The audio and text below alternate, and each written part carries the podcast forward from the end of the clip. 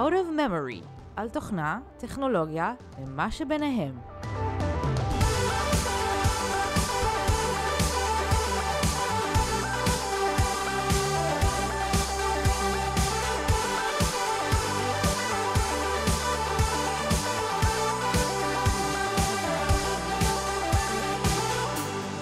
ברוכים הבאים לפרק מספר 10 של Out of Memory.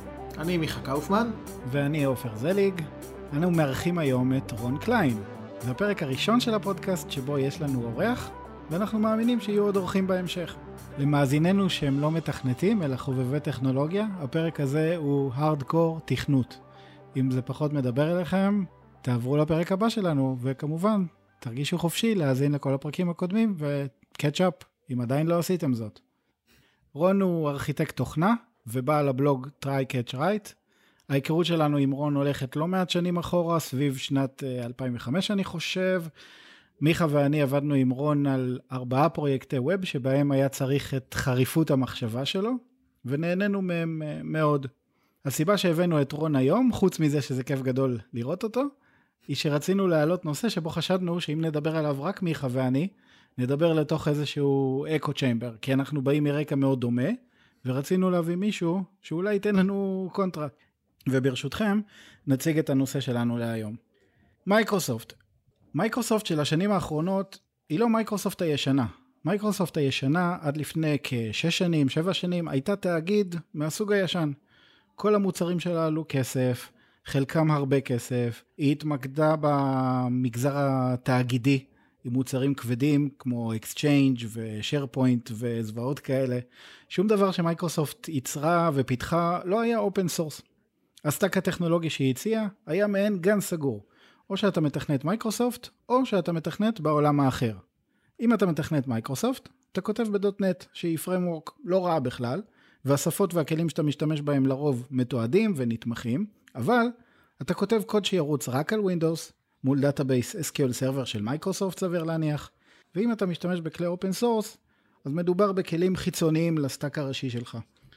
מייקרוסופט הישנה נוהלה על ידי ביל גייטס, שהוחלף על ידי סטיב בלמר, שחיזק עוד יותר את התפיסה התאגידית הזאת של מייקרוסופט. או שאתה איתנו, או שאתה נגדנו.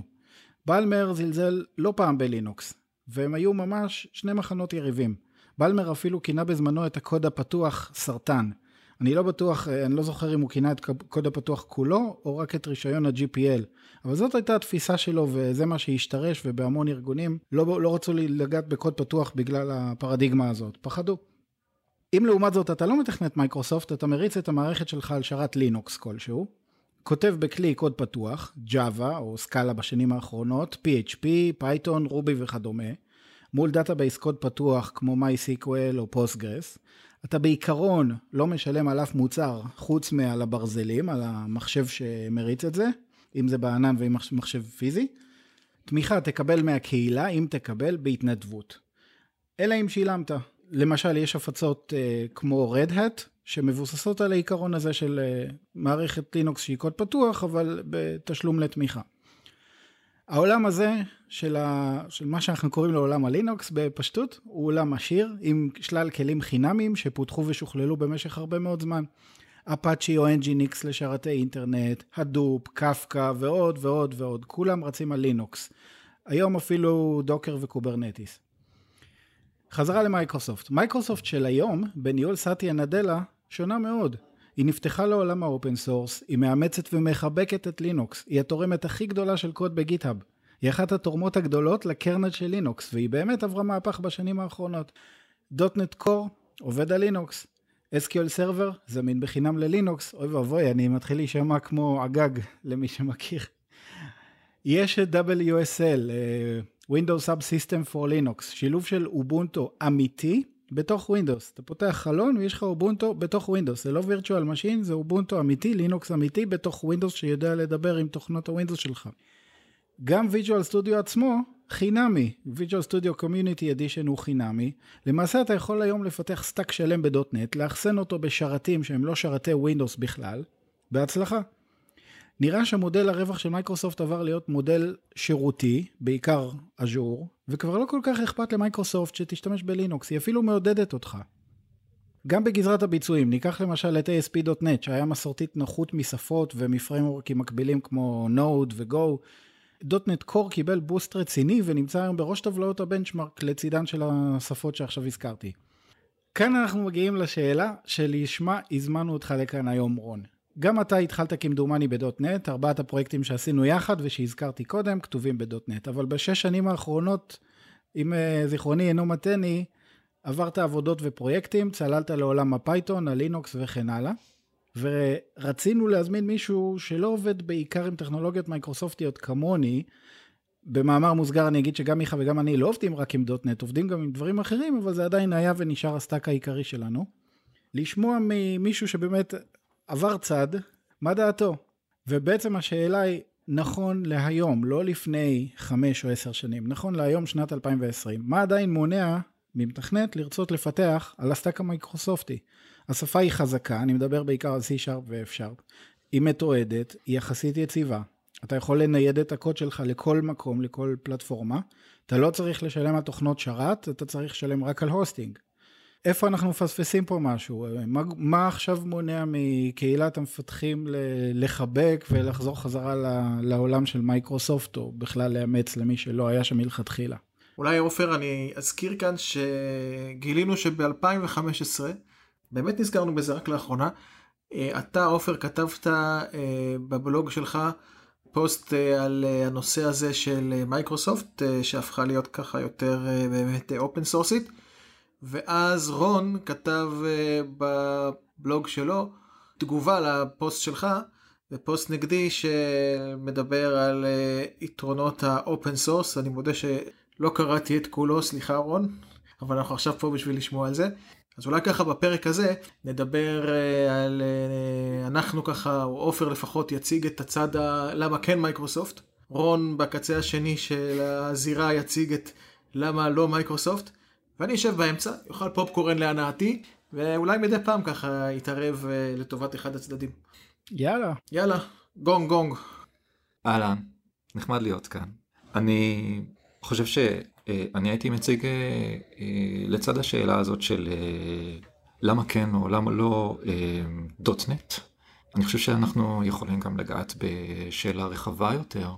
למשל, אם אתם או אם מישהו חובש את כובע התפקיד של מנהל פיתוח של חברה טכנולוגית או סטארט-אפ, האם הוא יבחר את הטכנולוגיות בצורה שדוטנט בפנים, בחוץ, מה תהיה הבחירה שלו באופן טבעי, ולמעשה אני חושב שנכון להיום קשה להפריד את הנושא של גיוסים של מתכנתים מצד אחד, ומצד שני, אני חושב שיש משמעות מאוד גדולה לאקו סיסטם של כל פלטפורמת פיתוח שבוחרים בה.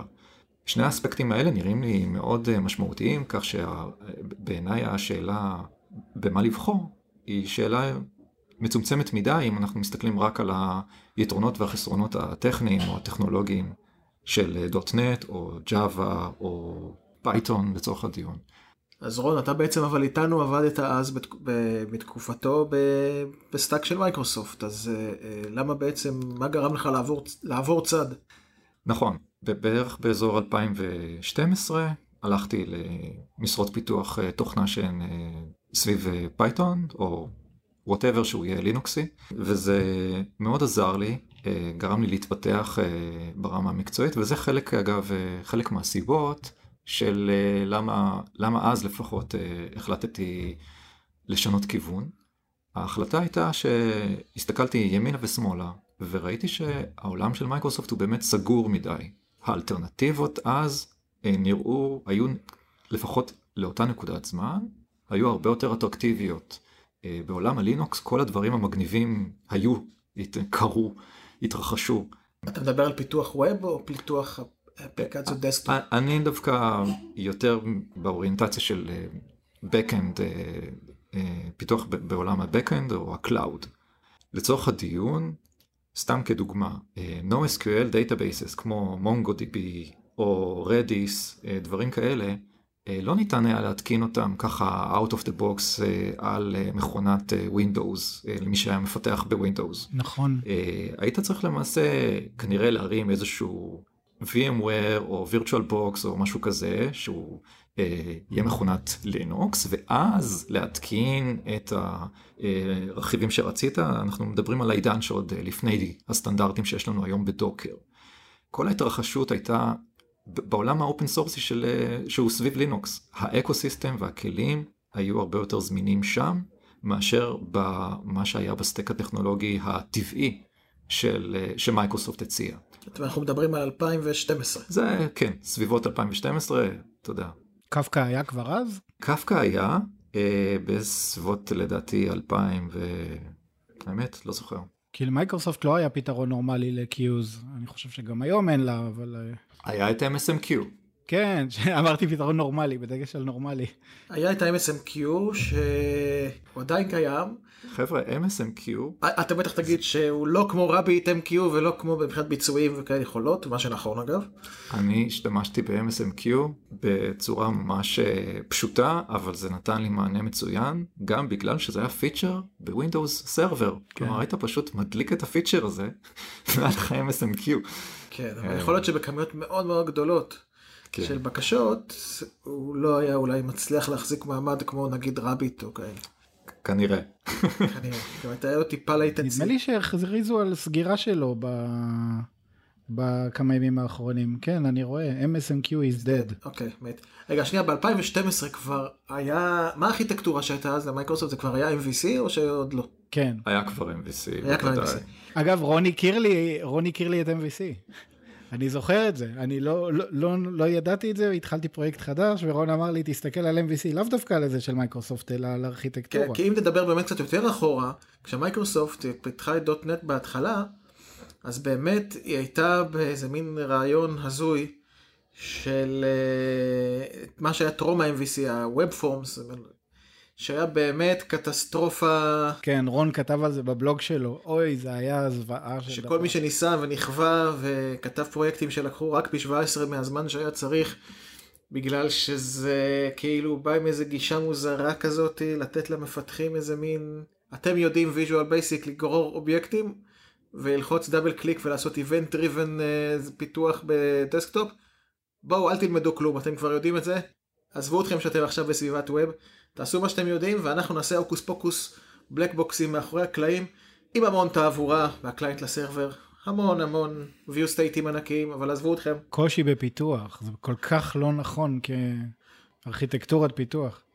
והכל היה, זוכר את ה control ים האלה שהיה את ה-user control וזה, זה, וואו, זה עושה לי צמרמורת. אז, אבל הדבר הזה, אני חושב בשלב מסוים מייקרוסופט הבינה שמי שמפתח web כדאי לו להבין ב web. קצת נשמע הזוי, אבל אם אתה מפתח web, תבין קצת ב web. אתה לא תבוא מ desktop ותפתח ל web, אל תצפה לפתח ב web אם אתה יודע רק desktop. ואז הם עברו ל-MVC שהיה כבר קיים בעולם כמה שנים לפני זה לדעתי, אה, קצת באיחור אופנתי, אבל, אה, אבל אחרי שעברו ל-MVC רון, כאילו לא, לא די אה, סגרו את הפער בקטע הזה לפחות של ארכיטקטורה. אולי בפריזמה של פיתוח web. יש כאן איזושהי התפתחות חיובית וטובה והכל. אבל uh, אם אתה הולך על ה-pure backend, כמו שאמרנו, message brokers, או היבטים של uh, uh, storage או database ים, ובפרט database ים שהם NoSQL, לאו דווקא Microsoft SQL Server גרסה כזו או אחרת, שזה אגב כלי סבבה, כלי חביב, אין לי, אין לי תלונות, עשו, עשו שם דברים טובים.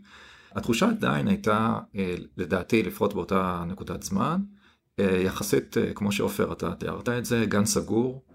גם אני חושב שקהילת המפתחים שהייתה באותה תקופה הייתה אה, יותר יסמנים כאלה של, של מייקרוסופט ולא ממש מטילים ספק. כולנו, אני לפחות יכול להעיד על עצמי, קיבלנו את הבשורות של Web Forms או whatever, כל מיני טכנולוגיות ודברים אה, אה, שמייקרוסופט הציעו לעולם הפיתוח, קיבלנו את זה, או קיבלתי את זה בצורה ככה, אפשר לומר יחסית אה, עיוורת ומפרגנת בהתחלה, ורק אחר כך הייתה איזושהי שאלה של, וואלה, נגיד Web Forms, אני שורף על זה המון זמן, על ה-Web Forms הזה, מה, מה, מה, מה אני כבר מרוויח בזה? למה, למה המודל הזה אה, הוא, הוא כל כך טוב? אה, זה לא סביר לי שזה, שזה ככה. טוב, אז אין ספק, כולנו הסכמנו פה שתקופת ה-Web Forms לא הייתה מוצלחת. אחר כך תקופת ה-MVC אתה אומר שגם לא הייתה מספיק, כי לא היה לך את כל האקוסיסטם מסביב. נכון. עכשיו, אבל היום, היום אתה כן יכול להתחבר לרדיס, ואתה יכול להתחבר לרביט MQ, ואתה יכול לעשות, אה, כל- אז. מה היום? אז אני חוזר לשאלה שהעליתי קודם, בתחילת, ה- אה, בתחילת הדברים. יכול להיות שאם אנחנו נסתכל רק על הקטע הטכני, טכנולוגי, אה, יכול להיות שמייקרוסופט באמת עשו דרך טובה ו- ו- וארוכה מהגן הסגור למה שיש היום.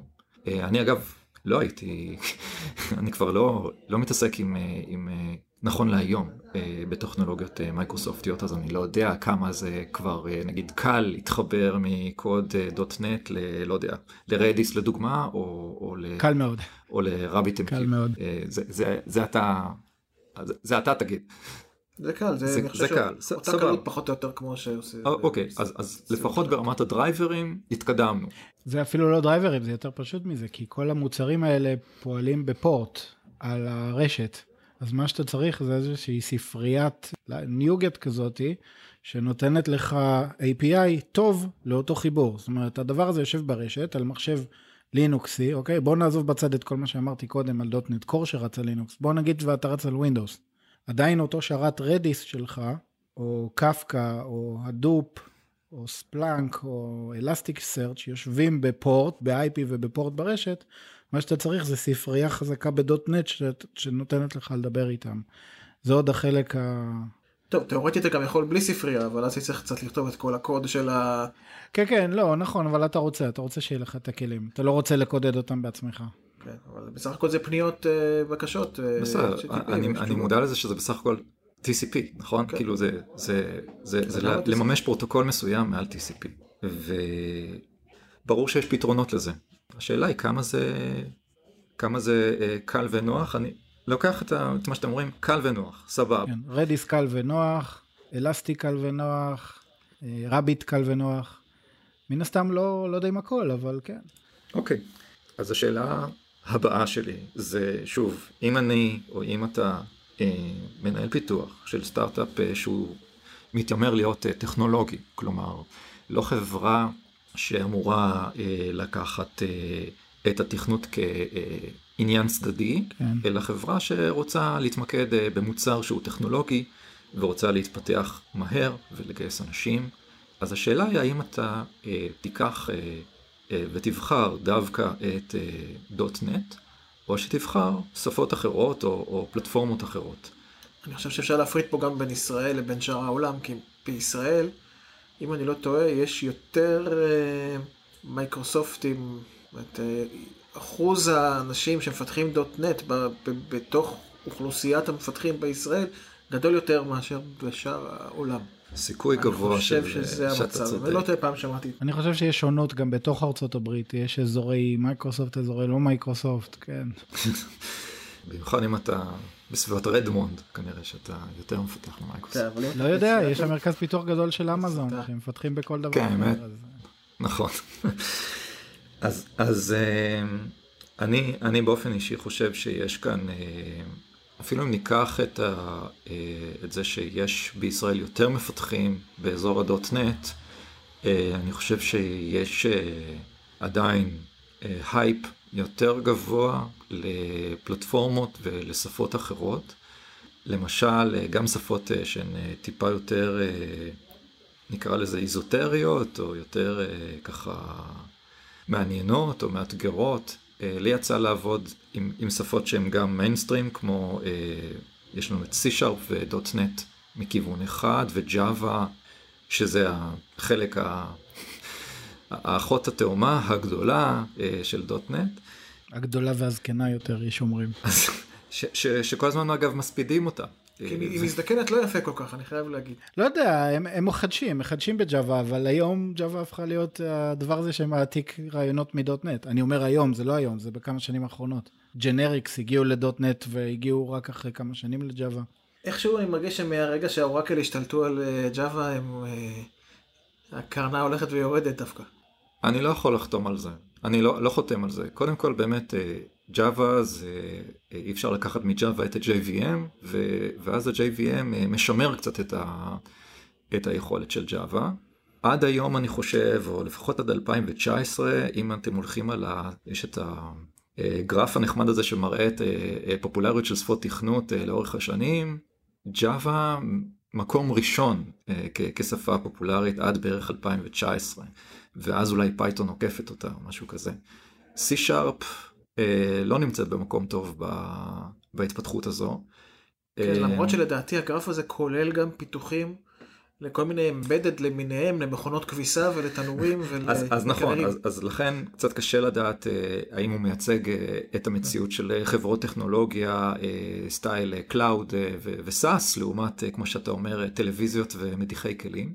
אז קשה לי לתת לך תשובה טובה על זה. אבל אני חושב איפשהו שכמה שאנחנו שומעים הספדים על ג'אווה, היא כנראה לא, לא נעלמת מה, מהעתיד. בואו לא נשכח שג'אווה זה מביאה איתה גם את ה-JVM. מעל ה-JVM התפתחו שפות uh, מעניינות וטובות uh, אחרות. Uh, Scala זו דוגמה uh, לשפה יחסית uh, ותיקה כבר. Uh, יש גם את Kotlin, שהיא שפה ש JetBrains uh, פיתחו והיא נחשבת להיות uh, מומלצת על ידי גוגל לפיתוח uh, על אנדרואיד. ויש לנו גם את Clojure אה, שיצא לי לפתח בה, שהיא שפה פונקציונלית מאוד מעניינת, ואני בטוח ש, שיש עוד uh, מעניינות. שפה זה רק, רק uh, כלי בעיניי, mm-hmm. ה-JVM מביא איתו דברים טובים. הרבה אנשים, הרבה מפתחים, כשהם מפתחים בשפה, הם לדעתי גם נהנים מאיזשהו הייפ אה, שיכול להיות לשפה ולהיחשב יותר בחזית אה, של הטכנולוגיה לעומת אה, מתכנתים אחרים. היום יש הייפ מאוד יפה או מאוד חזק סביב Go, לפחות זה מה שאני רואה. אני יודע שההייפ עבר ל Rust. אז יכול להיות בדיוק, יכול להיות ש Rust כבר מקבלת את הבכורה בהקשר הזה, ואלו שפות יחסית אה, קטנות או, או איזוטריות נגיד את זה ככה לפחות נכון להיום. אבל זה לא הופך אותן לזניחות אה, אה, בעולם אה, גיוסי מפתחים כי מפתחים אה, יכולים להיות כאלה שהם ככה דווקא רוצים אה, להתפתח רוצים אה, לטעום גם ממשהו אחר פחות מיינסטרימי וזה אפילו ממצב אותם במקום אה, אה, יכול להיות עם איזשהו added value. אבל שוב, אם אתה מדבר על אותו CTO או מנהל פיתוח שעכשיו, אה, בוא נגיד, מתחיל מ greenfield, יש לו פרויקט חדש, אז אין לו אילוצי שפה.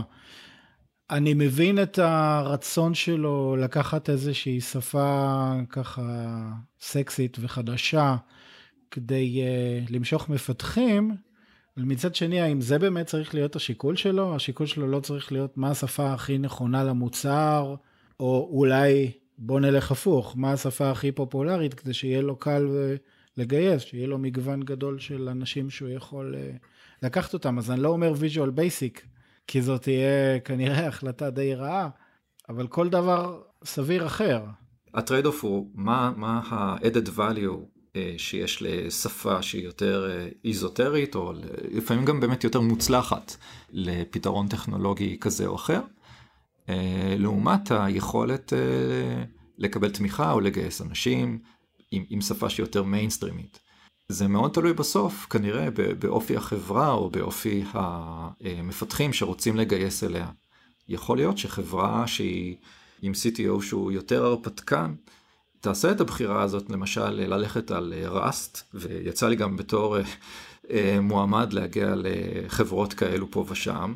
וברור לך כזאת חברה שהמועמד, או לא משנה, מי שמתקבל לעבוד שם, הוא לא יהיה פרודקטיבי מהדקה הראשונה שלו, כמו שכנראה מתכנת אה, אה, מגיע, והוא ככה, אה, לפחות לכתוב קוד הוא יוכל מהימים הראשונים.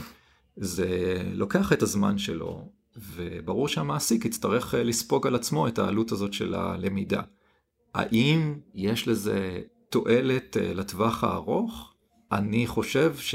לדעתי כן, אבל uh, זה, זה באמת יכול להשתנות מחברה לחברה. אוקיי, okay, מעניין. אגב, כמה סטטיסטיקות לגבי השפות שהזכרנו קודם, אני מסתכל ב Stack Overflow Developer Survey, הסקר האחרון מ-2019, אז Rust ו Go איפשהו למטה, למרות שהן נשמעות מאוד אה, ככה פופולריות ונכנסים אליהן. Rust עם 3 אחוזים, Go עם 8.8, שזה יותר גבוה וסבבה. אה, עדיין נמוך יותר מ-C-Sharp שהוא 32 אחוז כמעט, Java שהוא 39 אחוז, אלה, אלה בעצם השפות הדומיננטיות. אגב, מיכה ורון, אתם רוצים לנחש מהי השפה בשימוש הכי רב? אגב, הסתכלתי רק על ה... יש טאב כזה של כל המגיבים ורק של פרופשיונל דבלופרס, אז הסתכלתי על פרופשיונל דבלופרס. נתת פה 30 ומשהו אחוז לג'אווה ו-30 ומשהו אחוז ל-C-Sharp. 40 אחוז אז... כמעט לג'אווה, 39 אחוז לג'אווה ו-30 אחוז ל-C-Sharp. נו, אז אה, אין שפה יותר משתיהם, לפי מה שאתה אומר. אני בשביל להשלים ל-100, חסר לי רק 30. אה, לא, לא, ברור לך שאנשים עובדים בכמה שפות. זאת אומרת, זה... זה... אה, אוקיי, אז מה השפה הכי פופולרית? וואו, מעניין. PHP. אני ארמוז לכם, אה, לא, לא, PHP 25 אחוז רק, והשפה מספר אחת היא במרחק גדול, אם אמרתי שג'אווה היא 39, השפה מספר אחת היא 69 אחוזים, בוא נגיד כמעט 70 אחוזים. אז Python, לא? Python? לא, Python 39. עוד ניחוש? C++? לא. C ו-C++ הם פחות מ-C טוב, יאללה. JavaScript. אה, נו, ברור, כן, סליחה.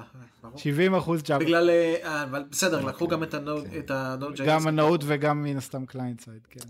וגם... כן. כן, זה בערך חצי חצי, אני חושב. וגם React ו... ג'יי קווירי. לא, ג'יי קווירי לא, זה סתם ספרייה, אבל... כן, אבל זה בוודאי שאלה. אה, כאילו של איך איך לקחת בחשבון את זה כשפה כ framework בסוף כן. לא, אתה... ג'קווירי בטח לקחו כ framework. לא הם התמקדו בו בשפה תראו זה כל כך אה, ממוקד שאפילו Bash איזה מין שפה זו בש אבל תכלס היא שפה יש לה סינטקס Bash יותר פופולרית מ-C Sharp. בסדר זה לא אתה לא מפתח בזה את אותם דברים אבל אה, כן, כן מה פאוור של גם ברשימה כאילו מה כן כן בש סלאש של סלאש פאוור של כולם באותה מטריה. אה אוקיי כולם בחבילה 37.9. לא יש לנו כאן את רון, הוא יגיד לך שפאור של לא שווה. אה, כן, אבל... אנחנו הבנו אותך בשביל זה, שתזרוק כן. בוץ על ה... עכשיו, כן. ההיבט השני, דיברנו, דיברנו הרבה על שפות, וזה חשוב מאוד. ההיבט השני והרחב יותר הוא הסביבות, כי שפה באה, שפה הולכת. את C-Sharp אתה יכול לפתח, כמו שאמרנו היום, גם על Linux. Java אתה יכול לפתח גם על Windows, Python יכול לרוץ על Windows, שפה זה שפה, אתה צריך שיהיה לה איזשהו interpreter או compiler, והיא תרוץ בכל מקום. כן, השאלה איפה היא תרוץ יותר טוב. אה, טוב, זה קצת פשטני מה שאמרתי, כי הנה, ה compiler של אה, C-Sharp, ה JIT הזה רץ בלינוקס רק בשנים האחרונות, אבל... תראה, זה שאפשר להריץ כל דבר בכל סביבה זה נכון, אבל זה לא אומר שזה הדבר האידיאלי, כלומר, אני לא הייתי רוצה להריץ אה, אה, PHP, אפילו אפילו Python, אני הייתי מעדיף להריץ אותו למה? על לינוקס. בוא, בוא נפרק את זה, למה? ולמה? כי זה, כי זה בא משם. באותה מידה גם לא הייתי רוצה להריץ .NET על לינוקס, הייתי רוצה להריץ .NET על Windows. למרות שאפשר להריץ ל .NET Core ודאי, על כל סביבה, אבל, אבל איכשהו אתה תמיד יש איזה מין הרגשה שסביבה צריכה לרוץ במקום שבו היא נוצרה ולא היא הורדה במקור. אז אם אני הייתי מריץ PHP הייתי מעדיף להריץ את זה. הלינוקס. לי לא ידוע לו, לפחות בעולם הדוטנט קור, שיש איזשהו בנצ'מרק שמראה שדוטנט קור עובדת בווינדוס יותר מהר ממה שעובדת בלינוקס, או הפוך. זאת אומרת, בתיאוריה צריך להיות כזה הבדל, אבל לא, לא משהו שפיבלשו. אני, אני דווקא חושב שלהיכנס לעולם הבנצ'מרק דווקא מייצר דיון ש, שהוא בעיניי אה, פחות רלוונטי, כמו שגם אתם הזכרתם. אה, הביצועים זה לא, לא אמור להיות אה, נר לרגלינו עבור אה, רוב היישומים. ברור שיש בעיות שדורשות פתרונות ריל טיימים וכולי, אבל זה, זה לא נראה לי כל כך נורא אם Java תרוץ בכמה מילי יותר, או, או לא משנה, 10 אחוז, 20 אחוז יותר מהר או פחות מהר בלינוקס לעומת Windows. כי גם היום בענן אנחנו עושים deployments עם וירטואליזציה, אנחנו לא מקבלים את נקרא לזה את הברזלים של השרתים לידיים שלנו. אנחנו מקבלים שכבה אבסטרקטית מעל זה, ועוד על זה מתקינים עם Docker או Kubernetes. זה לא נגמר בזה, אנחנו, אנחנו אף פעם לא מגיעים למיצוי הפוטנציאל המלא. אז דווקא במובן הזה פחות. אני הייתי לוקח את מה שאתה אמרת מיכה ולוקח את זה לכיוון של הסביבה הטבעית להרצה של למשל Python היא נגיד יותר לינוקס מאשר Windows והייתי חושש להריץ את זה על Windows דווקא מש, משיקולים של תאימות. כלומר אולי יש איזושהי פונקציה שאני לא מגיע אליה לעיתים קרובות ודווקא ההפעלה שלה על Windows מפילה את השרת אבל אבל זה יגיע רק אחרי לא יודע רק אחרי איזה כמה שעות של של uptime. אני יכול להגיד מניסיוננו פעם עבדנו עם database neo4j שזה database מסוג graph database כלשהו לא משנה והוא עבד על, על Windows פחות טוב ממה שהוא עבד על לינוקס. או דוגמה אחרת שהייתה לי לא מזמן שהייתי צריך לכתוב איזשהו Machine Learning שתפתור איזושהי בעיה, והשתמשתי. בקוד Python, כי הוא פשוט עבד הכי טוב עם Keras שמשתמשת ב TensorFlow, וכל הבוג'רס הזה עבד בסופו של דבר יותר טוב בלינוק, שכל הדברים האלה מדברים איתו באופן טבעי, מאשר ב Windows. כי זה החלק הטבעי שלו, אבל לעומת זאת אם אני מפתח .NET אני איכשהו אעדיף לעשות את זה בווינדוס. כי אני יודע שכמו שאמרת רון, מבחינת תאימויות, מבחינת זה שזה זה, זה הסביבה הטבעית שלו. למה לי לקחת סיכון, ככה אני מרגיש, איזה מין הרגשה שאולי פסיכולוגית, אני לא יודע. אבל שזה סיכון כלשהו לקחת משהו שפותח במערכת א' ועשו לו התאמות למערכת ב' ובסדר, אני יודע שהוא אמור לעבוד גם על ב' ויש את כל התיעוד וזה לגמרי עובד, אבל, אבל זה פותח לאלף. במקרה של דוטנט קור זה לא בדיוק ככה, עד כמה שאני יודע, זה לא שווינדוס זה first class citizen, ואז לאחר מעשה הוסיפו תמיכה בלינוקס, אלא זה בא משורת הקוד הראשונה. הם החליטו שדוטנט קור ייכתב מאפס ויתאים לכל המערכות, וכל הטסטים שלהם, שהם מכניסים קוד, הקוד הזה עובר המון המון טסטים, הוא רץ על כל המערכות. אני, אני פעם הכנסתי קוד, אה, תרמתי קוד לגיטה לקור של דוט-נט. לא רוצה לעוף על עצמי יותר מדי, התרומה שלי הייתה קוד מאוד מסובך, זה היה שינוי של תיקון של טייפו. מילה שחזרה על עצמה, מילה שגויה שחזרה על עצמה באיזה 30 אה, קבצי C של הליבה של, אה, של דוטנט קור או משהו כזה. הכנסתי את התיקון הזה וראיתי שבגיטהאב, ה-continuous integration והטסט שרץ, עשה כמה שעות טסטים על עולם ומלואו של סביבות, כן? לא היה להם איזה שהם לא, לוגיקה שמזהה שכל מה ששיניתי היה בקוד שהוא ב-comments או במחרוזות ואין מה לטסטס את זה, הם הריצו הכל. זה הרבה סביבות וזה רץ ככה מההתחלה, שלא כמו Python, שבאמת פותחה ל-Linux ואחר כך עשו ל-Windows, או Redis למשל, Redis הקוד הראשי נועד לרוץ ב-Linux, זה ש-Microsoft עשו איזשהו fork שירוץ ב-Windows זה בסדר. לנו כמפתחים, שהם מפתחים על Windows, שנוכל להרים איזשהו שרת Redis ולפתח מולו, אבל הוא, לא, הוא ממש לא ל-production. ממש לא מומלץ ל-production. הסט יכולות וביצועים האחרון והכי טוב והכי מעודכן של Redis, רץ רק על לינוקס. אני מזה לקחתי רק את המילה לטסטס. לא, לא הכרתי, כאילו יש לפרמט, יש הרבה מילים שנטמעו כבר בשפה, ככה זה באוסטרליה, כן. באוסטרליה זה נתפס כנראה לטסטס. לעשות ש- טסטים. שמעתי שבוע שעבר מילה שבאמת, נכון, אנחנו כל הזמן אומרים לקמפל וכאלה, אז שבוע שעבר שמעתי מילה שבאמת ככה הייתה מוזרה לי, לדפלה. אני לא מבין, זה א' ב', יש גם בגיט אה, לפשפש, אני לא מבין אתכם. זה כן, לא יודע, אנחנו רגילים לזה, רגילים לזה, אבל לדפלה... לפשפש ולפלפל. זה כמו שב-Twitter יש לאנשים שפה משלהם, הם אומרים נגיד לאנפל מישהו מלשון unfollow, בסדר, כי אין לזה תרגום טוב לעברית, אבל הם גם אומרים לבלוק או לבלק במקום לחסום, שזה כבר מוזר, כי מה רע בלהגיד לחסום, זו מילה עברית נורמלית. טוב, יאללה. זהו, זה rant over, סטינו כן. קצת. אז אני חושב, אני אחזור רגע לשיקול שלך, מיכה, שהעלית, הנושא הזה של סיכון, של ניהול סיכונים, אה, לעומת איזושהי סביבה טבעית, אני חושב שזה שיקול לגיטימי, אה, בהינתן ש... למשל בדוטנט השאלה היא כמה mileage יש ל-virtual machine של, של ה-CLR כאילו, אה, של הדוטנט קור, כמה mileage יש, יש לנו. ככל שיהיה לנו יותר אה, קילומטראז' של, של, של המכונה הווירטואלית ש, ש, של ה-Just in Time Compiler או whatever על לינוקס לדוטנט קור, ככה הביטחון שלנו שזה בסדר יעלה. ה-JVM זה אחד הרכיבים, ספציפית ה-hotspot נגיד, אה, זה רכיב מאוד, כאילו עם המון קילומטראז', בגלל זה הסיכון שם הוא, הוא אפשר לומר מאוד מאוד נמוך לעומת האלטרנטיבות אה, נגיד של, של דוטנט קור. גם אם אתה אומר עופר שהדוטנט קור אה, הרעיון עצמו הקונספט הוא להיות קרוס פלטפורם by definition מ-day one עדיין זה נראה שמבחינת קילומטראז' עוד אין לו את ה... הוא לא נותן לנו את הוודאות או את הביטחון שאנחנו אולי מחפשים כשאנחנו רוצים אה, ללכת למוצר גרינפילד, אה, אה, לפחות נכון להיום. עם זה אני מסכים, זה מתחבר לרעיון שרציתי לעשות עליו אייטם בפודקאסט שלנו, אבל נדבר עליו עכשיו כי הוא, הוא באמת בשני משפטים, אני קורא לו חוק השלוש. בכל מוצר של מייקרוסופט, בכל מוצר של הרבה חברות, אבל בפרט מייקרוסופט, אל תיגע בו לפני שהוא הגיע לגרסה 3.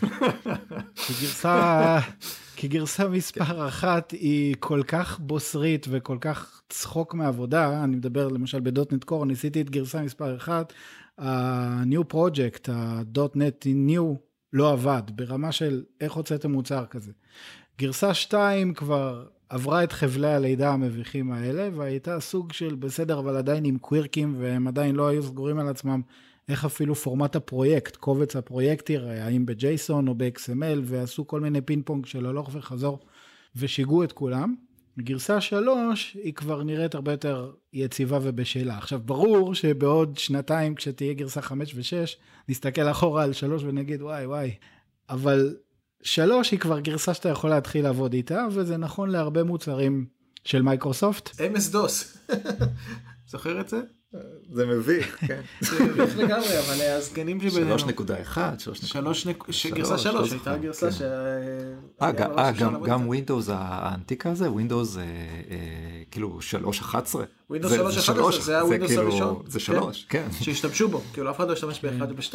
כן, כן. אז הנה. כן, עכשיו זה נכון לא רק ל-Microsoft, תסתכלו על Angular, מה שהיה ב-AngularJS, גרסה 1 הידועה לעומת 2 והלאה. אה, תראו את PHP.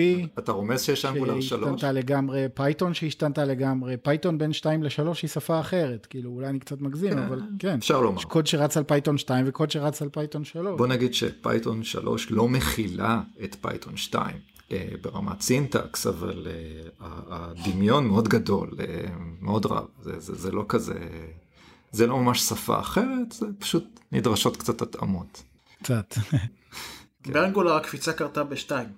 דווקא, אבל בסדר. כן, אבל אם נסכם, אני חושב שאנחנו מסכימים בנקודה הזאת, צריך קילומטראז' גדול למשהו כדי שיהיה כדאי לעבור אליו, אלא אם כן אתה באמת איזשהו, אפילו לא סטארט-אפ, אלא בן אדם בודד, אינדי דבלופר, שעושה איזה משהו מהבית ולא מחויב לכלום, ויכול לזרוק אותו לפח אחר כך, ועושה את זה, בוא נגיד, לא רק בשביל המוצר, אלא גם בשביל איזשהו לימוד שלך, של משהו חדש. כל דבר שיש לו איזה משמעות עסקית, מסוכן מדי לעשות, אה, לגעת בגרסאות ראשונות של, אה, של דברים. דיברנו על הסיכון של ה-JVM. כאילו, מה שאמרתי זה שה-hotspot, ה-JVM, יש לו המון מיילג' ולכן אני בתור, אה, אם אני עושה פרויקט גרינפילד, אני כנראה עדיף לקחת את זה על פני ה-runtime של .NET, גם אם זה .NET Core שהוא מלכתחילה מ-day one הוא מולטי פלטפורם, או קרוס פלטפורם, אני ארגיש פחות בנוח או עם יותר סיכון בלקחת uh, את הראנטיים הזה לעומת נגיד ראנטיים אה, של uh, שכבר הקילומטראז' שלו מוכח uh, מעל ומעבר. כן ולג'אווה יש מספיק. את זה אני מקבל. ג'אווה וקוטלין הם שפות uh, סטטיות כן. נכון? כן. אז uh, סליחה שכלומר ג'אווה ברור לי קוטלין לא הייתי סגור על זה. מה שאני אוהב ב-C שרפ זה שהיא סטטית והיא צועקת על הרבה דברים היא שומרת עליי בזמן הקומפילציה. אני מגיע ממקום שבו אני כן זוכר את אה, מה שקראתי בפוסט שלך, אה, דווקא לא מה שהיום אה, קראתי מהר כדי לרענן את זיכרוני, אלא מאז, כשכתבת אותו לפני חמש שנים, אתה, אני חושב אפילו, השתמשת בציור כזה של האיש הזה עם הכנפיים של רדבול, שעברת לפייתון ופתאום הרגשת חופש, כי זו שפה דינמית, ואתה יכול לעשות דברים הרבה יותר אה, מהר, בלי כל מיני constraints של עולם ה-object oriented, שזה שומר עליך, אבל זה גם מגביל אותך, או עושה את הפיתוח שלך איטי יותר. אני אוהב את האיטי יותר. אני אוהב שזה שומר עליי, וכן, אני אצטרך אה, לשכפל כל מיני דברים בכל מיני מקומות, ולעבוד קשה על האינטרפייסים שלי, אבל וואלה, זה שומר עליי מהרבה באגים. יותר זה שומר עליך מתחזוקה.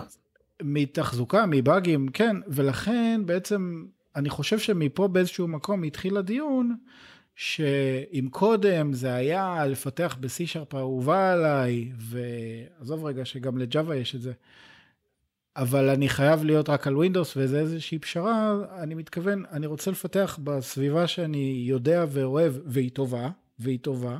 לא אני יודע ואוהב והיא לא טובה והיא מוגבלת ואני סתם תקוע באיזושהי בועה ולא מתקדם עם, עם החיים שלי. בשפה שהיא טובה, היום גם מהירה וחזקה ונתמכת ומתועדת, ואני כן אוכל ליהנות מה-stack הלינוקסי החינמי, חינמי אם אני בוחר שלא לקחת תמיכה.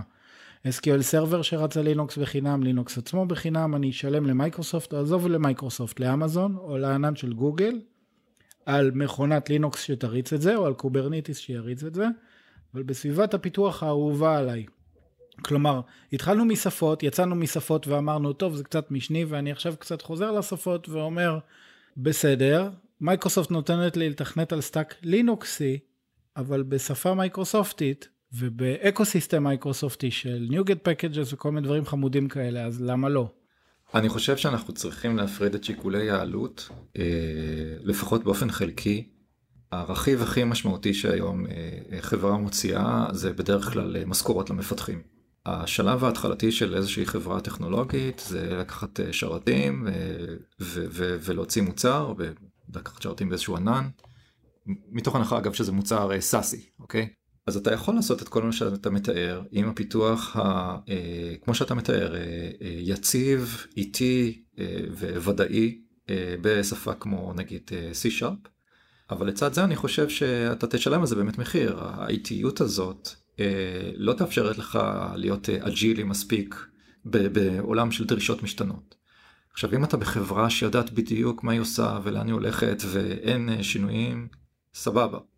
אני לא הייתי במספיק חברות מהסוג הזה, אה, וגם חברות שהיו אה, יחסית קורפורט או יציבות יותר, אה, הדרישות היו משתנות לעתים די קרובות, ובעולם התוכנה זה מספיק מקובל. אז השאלה היא, האם. האם מהירות הפיתוח שלך או התגובתיות שלך לפיצ'רים משתנים תהיה מספיק טובה וזו כבר קצת שאלה של שפות סטטיות, אה, סטייל אה, C-Sharp וגם Java אה, נמצאת באותו מקום, לעומת שפות דינמיות שיותר קל לשנות אותן, וכמובן מצד שני אתה עלול לשבור, לשבור את הקוד ולהגיע לתוצאה לא, לא טובה, או, או, או, או שאתה חושב שהכל טוב, אבל בסוף רק בראנטיים אתה מוצא את הבאג שנכנס פה ושם. אז גם על זה אני בטוח שהתעשייה נחלקת לסוג של מלחמת אה, דת, מלחמת דת כזאת של אה, שפה סטטית היא יותר טובה כי כך וכך, אה, לעומת שפה דינמית היא יותר טובה כי כך וכך. ובסוף זאת שאלה של גם ניהול סיכונים וגם כלים שאתה יכול לקחת ולאמץ כדי להגן על עצמך. אה, למשל, אה, אה, לעשות את הטסטים לא, לא רק ברמת ה-unit, אלא ברמת System Test או Integration Test או Component Test, יש יותר, יותר ויותר אפשרויות מהכיוון הזה של לבדוק את ה, נגיד את ה-microservice שלך מכל הכיוונים, כבר בשלב ה, שלב ה-CI/CD שלך. העולם אגב מאוד, נקרא לזה, התפתח ב, ב, נגיד בחמש שנים האחרונות, ש, שהטסטים הם כבר הרבה מעבר ל unit. ולכן אני חושב שכשאתה תרצה להגן על עצמך, אני חושב שאתה תוכל למצוא את הפתרונות המתאימים לזה. אני לא הייתי לוקח אה, כפשוטו את הגישה הזאת שקוד סטטי הוא אה, יציב יותר או מוגן יותר לעומת קוד אה, ש, שהוא מקורו בשפה דינמית כמו נגיד פייתון או רובי. אז אה, אני חושב שיש כאן trade-off ים שוב, של האם השפה שאתה בוחר או סביבת הפיתוח שאתה בוחר לפתח את המוצר שלך, כמה היא באמת מתאימה ל, ל, כדי לפתור את הבעיה ש, שלשמה התכנסנו. אם למשל לצורך הדיון פייתון היא שפה שנותנת לנו יכולות של data science נוחות יותר, אז כנראה שהיא, וזה, וזו הבעיה שאתה צריך לפתור, אז כנראה שאתה תיקח אותה למרות שהיא דינמית ולמרות שהיא לא נותנת לך אה, הגנות, נקרא לזה out of the box מספיק אה, טובות ונוחות. אז אתה צריך להשקיע מכיוון, כאילו, לפצות על זה מכיוון אחר. ברור, the right tool for the job. כן, אני חושב ששפה היום הפכה להיות בעידן הנוכחי הרבה יותר כלי מאשר בעבר. בעבר, אה, מרגע שבחרת שפה, היית יכול כבר אה, לפעמים אה, למצוא את עצמך ב ecosystem נתון style, אם אנחנו מדברים על C-Sharp, אז C-Sharp זה .NET ו-.NET זה מייקרוסופט ומייקרוסופט זה Windows ו- וכל ה stack הטכנולוגי שמייקרוסופט נתנו וזהו. אבל כמו שאתה אפילו כאן ועכשיו אומר, C-Sharp זו שפה. אני יכול לקחת את השפה הזאת, לקמפל אותה עם .NET Core, להריץ את זה על לינוקס, לדבר עם איזה database פחות או יותר שאני רוצה, לדבר עם איזה message broker שאני רוצה, יש לי את כל היכולות אה, שאני רק אה, צריך כדי להרים משהו. הדבר היחיד שאולי משתנה זה הספריות פה, הם לא בדיוק הספריות שם, אבל אתה אומר בגדול, אתה יכול להגיע לאותה תוצאה מספיק מהר. אז אני אומר, אני זורם עם זה, נגיד שזה נכון, עדיין זה כלי. ואתה צריך לבחור את הכלי המתאים ל- ל- ל- כדי לפתור את הבעיה כמו ש... כמו שצריך או כמו שהיית רוצה. סומך על זה את שתי ידיי. מה אתה אומר מיכה? כן, אז אני, אני גם מתחבר לדברים, אז אה, דיברנו על הנושא של ה ecosystem, דיברנו על הנושא של מפתחים, אה, גיוס מפתחים, דיברנו קצת על אה, שפות ועל סביבות. איזה עוד נושאים אולי אפשר להזכיר בנושא הזה של בעד מייקרוסופט או נגד מייקרוסופט? אני חושב שהמתכנת, נכון להיום, המתכנת נקרא לזה בעידן הנוכחי, אה, הוא לא רק מתכנת שכותב קוד ובזה העניין מסתיים. בעידן שבו אני כותב אה, אה, פתרון או איזשהו micro service אני כבר צריך לדאוג לעוד היבטים כמו של CI/CD, כמו של היבטים של DevOps ו-Deployment. במובן הזה, מה שלמשל לינוקס כ ecosystem מביאה איתה, היא מביאה את העולם עשיר מאוד ושוב, הוא צבר המון קילומטראז' לעומת אה, מה שבזמנו נגיד מייקרוסופט אה, הציעה. אה, גם PowerShell, שזו נקרא לזה שפת ה shell הטבעית אה, אה, באזור שרתי מייקרוסופט, קודם כל לדעתי כשפה היא לא מספיק אה, ברורה, אה, לא, לא מספיק אה, נעימה. כן, יש בה איזשהו סרבול. אני יכול להסכים איתך שהיא לא, לא מספיק פופולרית, בוא נגיד. אני יכול להסכים שאם תיקח...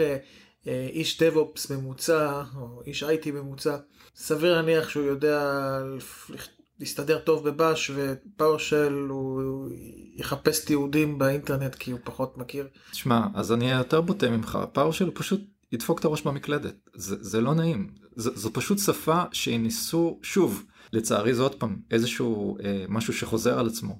מישהו במעבדות אה, מייקרוסופט אה, החליט שבוא ננסה אה, לתת shell עם syntax שהוא יותר מזכיר אולי שפת תכנות מודרנית, יותר object oriented כזה, עם attributes או properties, לא משנה איך תקרא לזה, וזה פשוט לא עובד. אולי זה לא עובד בגלל שהם, ש, שאנשי DevOps הם לא אנשי פיתוח, הם חושבים בצורה שונה קצת? לא, לא יודע, לא, לאו דווקא. גם מפתחים היום עושים DevOps. אבל אני עושה דברים בפאוורשל, חלקם אני לא מגדיר כ-DevOps, זה לא משנה מה. כמו שרון אומר, אני דופק את הראש בשולחן, אני כל הזמן מגגל איך עושים דברים שאמורים להיות טריוויאליים, ובעקומת לימוד סבירה של שפה, אתה באיזשהו שלב כבר לא צריך לגגל את הדברים הטריוויאליים. כן, אבל אני מנסה פה אולי אה, להיות סנגור של מייקרוסופט, אולי זה בגלל ש...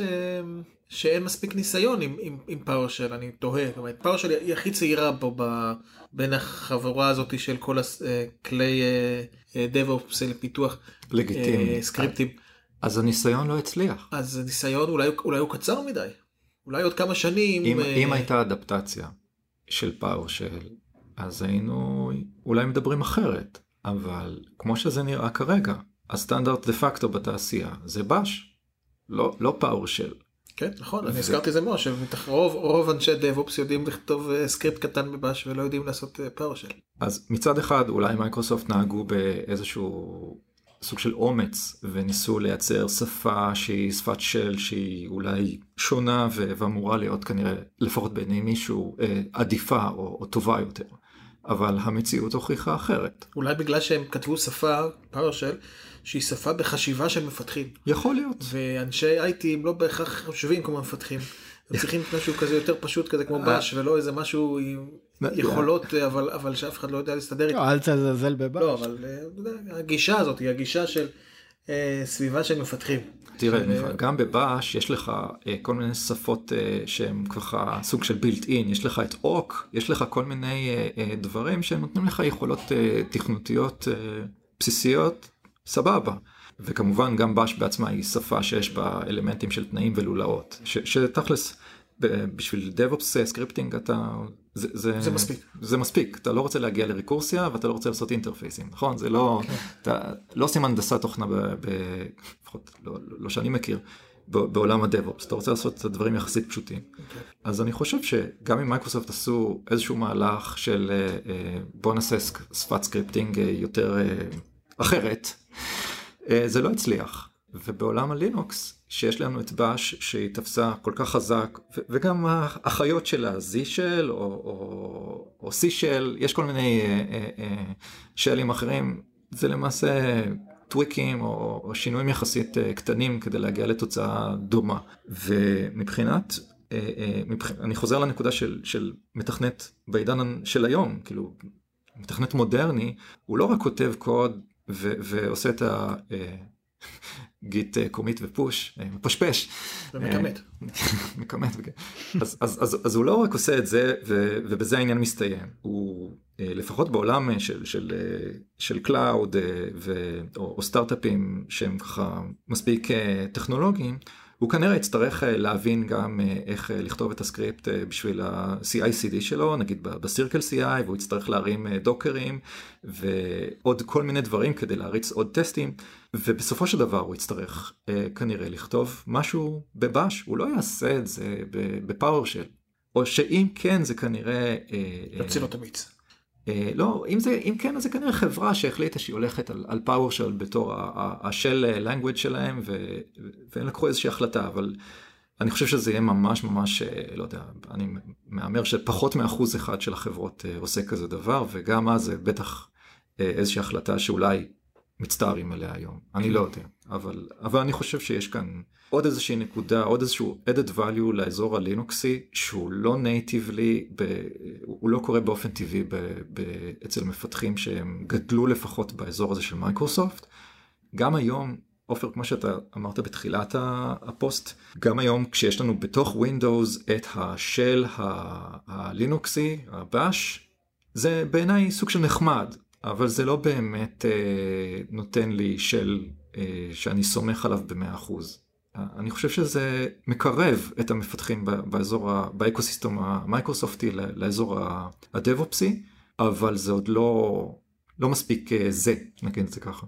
דווקא יש לי עם זה ניסיון די אינטנסיבי ממש תקופה האחרונה, בפרויקט הנוכחי שלי, יש לנו ingestion מאוד מורכב של מידע, מהרבה מקורות, מהרבה חתיכות קוד שונות שעושות את האינג'סטשן, חלק legacy קוד, חלק קוד חדש, חלק ב-C-Sharp, חלק ב-R, ב-Python, ב-PHP, והאינג'סטשן הזה כרגע מנוהל ב-Airflow. Airflow הוא מוצר של אפאצ'י, שרץ על לינוקס, אז אנחנו מריצים את זה בלינוקס בתוך Windows, עם באמת אה, גרף מאוד מורכב של אה, משימות ותלויות בין המשימות. כאשר אובונטו מריץ את זה, Airflow מריץ את זה, כשהוא צריך לקרוא לתוכנת, לתוכנית שכתבנו בדוטנט הוא פשוט קורא לה, לאקסה של דוטנט, אפילו לא .NET Core, .NET Framework שרץ על Windows, אבל ה-Bash, סליחה, אובונטו בתוך Windows, הוא זה שקורא ל-exe הזה, מריץ אותו, מקבל את התוצאה התקינה או הלא תקינה שלו, הוא יודע ממש להתממשק איתו, error codes וכולי, כך שזה עובד אצלנו בצורה מאוד מאוד אינטנסיבית. בלי ה-WSL לא היינו יכולים לעשות את זה. היינו צריכים או למצוא פתרון uh, Windows C למוצר של Workflow, או ללכת ללינוקס לגמרי, מה שהיה יוצר לנו משוכה הרבה יותר אה, גדולה לפיתוח. אז, אה, אז זה עובד. אז אני אשאל אותך משהו אחר, האם לדעתך יש לך אותה רמת ביטחון להוציא משהו כזה ל-production ולהגיד, כן, זה הטסטים שעשיתי. לא הייתי מוציא ל-production משהו שהוא מכונת Windows שבתוכה WSL.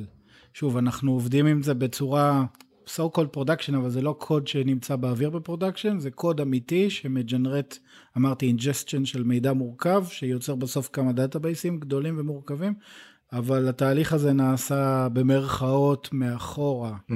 באיזשהו, אה, באיזשהו offline. וזה עובד וזה trustable, אבל כן, לא הייתי שם WSL על מכונת Windows Production. יש לו גם כל מיני באגים, מקרי קצה למיניהם. אז אני, אני שואל דווקא, אני שואל גם מכיוון אחר, אתה, אתה תיארת את זה מהכיוון של האם לעשות deployment ללינוקס בתוך Windows, אני שואל משהו אחר, האם אה, נגיד שאתה כותב איזשהו, מריץ איזשהו flow אה, במה שאתה מתאר, אה, בתוך האובונטו אה, שבתוך Windows שלך, האם מבחינתך זה מספיק טוב אה, בתור טסט אה, כדי להוציא את זה ל-deployment למכונת אובונטו ב-production, כאילו למכונת לינוקס, האם אתה מספיק בטוח להוציא את זה כמו שזה? ברמה הטכנית זה לא יכול, כי הוא כרגע קורא לכל מיני executables שכתובים ב-.NET Framework. לא בדוטנט קור. אה, אוקיי, אז מה שאני אומר זה שיש פער שגם ה-shell הלינוקסי שיש לך בתוך Windows, יש כאן פער מסוים בין אה, אה, סביבת הבדיקות הלוקאליות שלך לבין production, שיכול להיות שזה פער זניח מבחינתך, ויכול להיות בשביל אחרים שהוא לא כזה זניח, והם נגיד חייבים אה, אה, לבדוק את הדברים שלהם על, אה, נגיד על Docker, אה, כחלק מה... מהבדיקה הסטנדרטית. ברור. ו- וזה מה שאומר בעיניי שהיכולות שה- ה-DevOps יות של מפתחים כיום היא כבר לא טריוויאלית, אה, היא, היא די נדרשת והם צריכים לדעת גם מה הם עושים ברמת השל. בהחלט, כן. אז, אז מהכיוון הזה אני אומר, יש כאן איזשהו מקום שאני לא משוכנע בו במאה אחוז אה, בהקשר הזה אה, בתור מפתח שהוא מפתח בווינדוס עם, עם איזושהי סביבת אה, פיתוח מייקרוסופטית שזה דוטנט כיום. אוקיי, okay, מעניין. עכשיו רון, אם אני זוכר מהפוסט שלך מ-2015, סיכמת אותו בזה שאמרת שמייקרוסופט נראה שעושה צעדים מאוד אה, יפים וטובים, אבל היית קצת סקפטי לגבי הכוונות שלה, האם באמת יש לה כוונה להיות פתוחה, או, שהיא, או, שאיזשהו, או שזה איזשהו גימיק, משהו זמני שיחלוף. ואמרת, נחיה ונראה באיזושהי זהירות שכזו. אז השאלה אם היום, חמש או שש שנים אחרי הפוסט ההוא, כשאנחנו רואים שזה כאן כדי להישאר, וה-.NET Core באמת full on בלינוקס, ובאמת מייקרוסופט לא נוטשת את עולם ה-open source, אלא מג, מגבירה את המשאבים של ההשקעה שלה בו, האם המסקנות שלך מאז התעדכנו? אה, כן, אני עדיין באיזושהי אה, פסימיות זהירה. אני חושב איפשהו שה...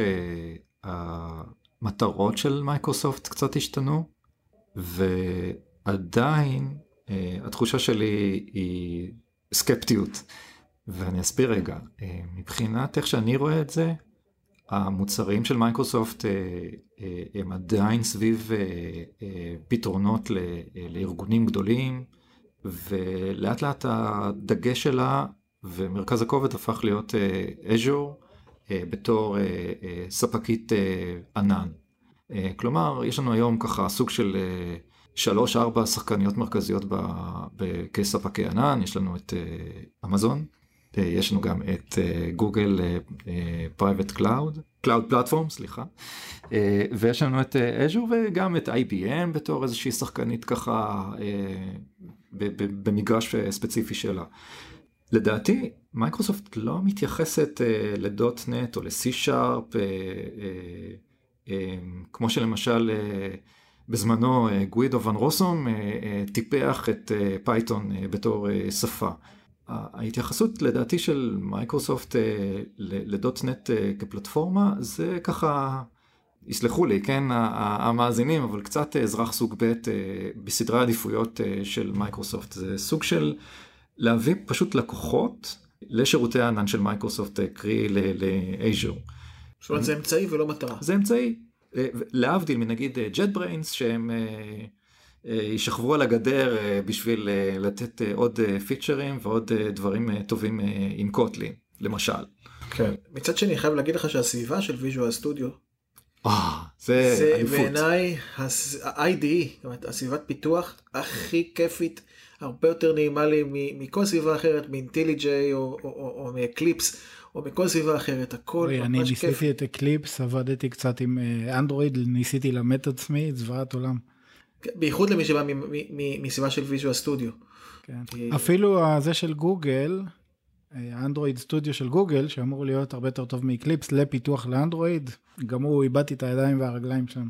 כן, אני מניח שמי שזה נולד עם זה, אה, אז הוא דווקא ירגיש יותר נוח, אבל אבל- עדיין, הסביבה של ה-IDE של מייקרוסופט הוא פשוט בעיניי כן. שלמות. אני יודע שגם מפתחים אה, מעולמות אחרים אה, משבחים את Visual Studio, חוץ מהאיטיות שלו, אבל כ-IDE משבחים אותו.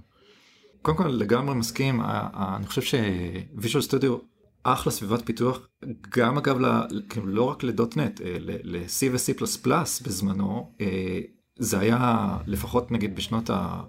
נגיד 90 מאוחרות או 2000 מוקדמות, זה היה ה-IDE ל-C ו-C++ אה, עבור המון מפתחים, אה, וכן, הצליחו לתת מוצר נפלא מבחינת חוויית הפיתוח, לדעתי IntelliJ של JetBrains זה נותן fight. אבל uh, זה נכון, חוויית הפיתוח, לפחות כן, בוויז'ואל אז סטודיו, אני יכול להסכים איתך אולי שבאמת זה לא המוצר הדגל שמייקרוסופט מנסה לדחוף, שזה בעצם מוצר שהוא הוא רק כלי בשביל כן, למכור, זה... למכור אחסון ב-Azure או דברים כאלה. לפחות אה, ככה זה נשמע כיום. כי כן, כי מעניין את מייקרוסופט למכור ל-enterprise מוצרים אחרים, שעליהם הם עושים את הכסף ולא את הוויז'ואל סטודיו שהוא יכול לבוא גם אפילו בחינם בחלקו. אה, אבל אה, זו הדרך שלהם לסחוב אנשים כלומר כ- ככלי ולא כמטרה. כן. זו התחושה. יכול להיות, מצד שני, זה אחלה כלי. לא יודע, אולי אין כן. מה לפתח בו כל כך. אני, אני עדיין זוכר את חוויית הפיתוח בוויז'ואל סטודיו לפני כמה שנים, והיא הייתה מאוד מאוד טובה. זה נכון שהוא כבד, לוקח לו קצת זמן לעלות, לפחות uh, בגרסאות שאני נגעתי בהן, אבל uh, מרגע שזה היה פתוח, העבודה הייתה מאוד פרודוקטיבית. לא רק בגלל uh, C-Sharp כשפה פרודוקטיבית, אלא גם בגלל היכולות של Visual Studio, או של התוספים שאפשר היה להתקין, סטייל JetBrains בזמנו. וגם מייקרוסופט לא נרדמת על השמרים כל כך לדעתי. כלומר, יש פיתוח משפה, משנה לשנה, מגרסה לגרסה. מוסיפים דברים, את כל הכלים של ה-refactoring שנכנסו built-in טבעית לתוך כן, המערכת. לקחו וכן. מירי שרפר לתוך... לקחו מירי Sharper, מסכן. עצמו. כן. משפרים את המהירות שלו, אבל זה לא בדיוק פיצ'ר, זה, זה יותר כמו לתקן באג. ויותר אינטגרציות עם כמובן הסביבות הטבעיות של מייקרוסופט, של אג'ור וכן הלאה, שתוכל לעשות מתוך Visual Studio, זה כמובן האינטרס הישיר של מייקרוסופט ש, שתישאר בתוך ברור. הענן שלה ובמוצרים שלה, אנחנו לא אולי, מתעלמים. אולי באמת אבל זה לא המוצר הדגל שלה, אבל מצד שני היא כן, היא כן עושה דברים, היא לא מזניחה אותו כי אין בו הרבה כסף. אז אני חושב, עקיף, עדיין, אני חושב עקיף. שכמו שאתה אומר, אם זה אמצעי ולא מטרה, אז בסדר, גם על אמצעי שכזה אפשר לשפוך כסף, אפשר להשקיע, ואפשר uh, לייצר uh, uh, למעשה עוד לקוחות uh, פוטנציאליים. זה כמו שאנשים לא עוברים בנק uh, לעתים קרובות, אז הבנק הראשון שאתה נכנס אליו, uh, הוא כנראה יהיה איתך הרבה שנים קדימה. אותו דבר גם כאן, uh, אני חושב שהם משקיעים בחוויית פיתוח טובה, uh, ונגיד... זו לדעתי אחת הסיבות שוויז'ואל סטודיו גם מחולק אה, בחינם לסטודנטים, או, או כמעט בחינם לצורך הדיון. אה, אתה רק צריך להוכיח שאתה סטודנט ואתה גם מקבל... בלי את זה. להוכיח, אתה יכול להוריד גרסת אקספרס או משהו כזה. אז אני אומר סבבה, אפילו שם לא של- ה-Express, אתה יכול... כן. יש גרסה חינמית מי שרוצה. כן, זהו, אז, אני חושב שזה זה אינטרס מאוד uh, טוב, מאוד משמעותי של מייקרוסופט לייצר חוויית פיתוח טובה, ובלבד שאתה תהפוך אחר כך להיות לקוח לשירותי מייקרוסופט שהם בראש סדר העדיפויות שלה, שזה Azure, uh, לקוח של Azure, או שאתה תספר למישהו והוא יהיה לקוח, זאת אומרת, זה, זה לדעתי סוג של ככה lead, lead generation מתוחכם. אז אם נסכם את הפרק, שאלנו האם ה-stack המייקרוסופטי היום נותן fight למה שקיים בעולם הלינוקס. גם לרון וגם לי היו פוסטים בנושא ב-2015, מאז עברו הרבה מים בירדן, מייקרוסופט העמיקה את אחיזתה בעולם הקוד הפתוח, .NET Core עובד יפה בלינוקס, ומוצרים מייקרוסופטיים מרכזיים עברו להיות חינמים.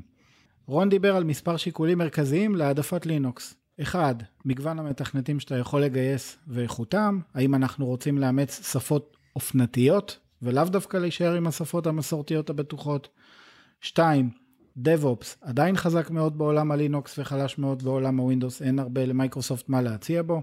שלוש, גם אם תפתח משהו ב-Ubuntu בתוך Windows, בדוטנט קור, שירוץ בהצלחה, לא בטוח שתרגיש בנוח לקחת את אותו executable שעשית ולהריץ אותו as is במכונת לינוקס טבעית, שהיא לא משהו בתוך Windows, זה לא אותו דבר.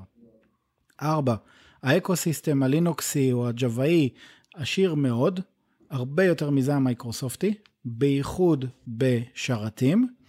וחמש ואחרון, הקילומטראז'. ה-JVM שמריץ את Java, Scala, Kotlin וכל השפות האלה נמצא איתנו כ-20 שנה ואפשר לסמוך עליו. גם ה-CLR של .NET אה, לא חסר לו וגם הוא איתנו הרבה זמן, אבל .NET Core מאוד מאוד חדש וזאת שאלה עד כמה אפשר לסמוך עליו כמו שאפשר לסמוך על האחרים. מהצד השני, יש אופטימיות גדולה במהלכים של מייקרוסופט מהשנים האחרונות, היא הולכת בכיוון הנכון, היא עוברת מגן סגור לגן פתוח, היא מציעה שפות עשירות מאוד וסביבות פיתוח והרצה מתועדות ונתמכות, כך שבחירה בכל אחת מהפלטפורמות כנראה לא תהיה טעות. העתיד לנו המפתחים נראה מזהיר בכל מקרה. עד כאן פרק עשירי של Out of Memory. תודה רבה לרון קליין שהגיע אלינו להתארח, ובכלל זכינו לראות את זיו פניו אחרי הרבה שנים. את הפודקאסט שלנו תוכלו למצוא בכל פלטפורמות פודקאסטים שאתם מכירים, תעשו לו subscribe כדי לקבל התראות אוטומטיות על פרקים חדשים, תנו לנו חמישה כוכבים באפל ובספוטיפיי כדי שנוכל להיחשף ולהגיע לכמה שיותר חובבי טכנולוגיה ותכנות, וכרגיל תשלחו לנו הערות ותגובות בקבוצות הפייסבוק ובטוויטר, וזהו, נתראה בפרק הבא של Out of Memory. ביי עופר. ביי מיכה. ביי רון. ביי לכם, והיה ממש כיף להיות כאן. היה כיף גם לנו. ביי.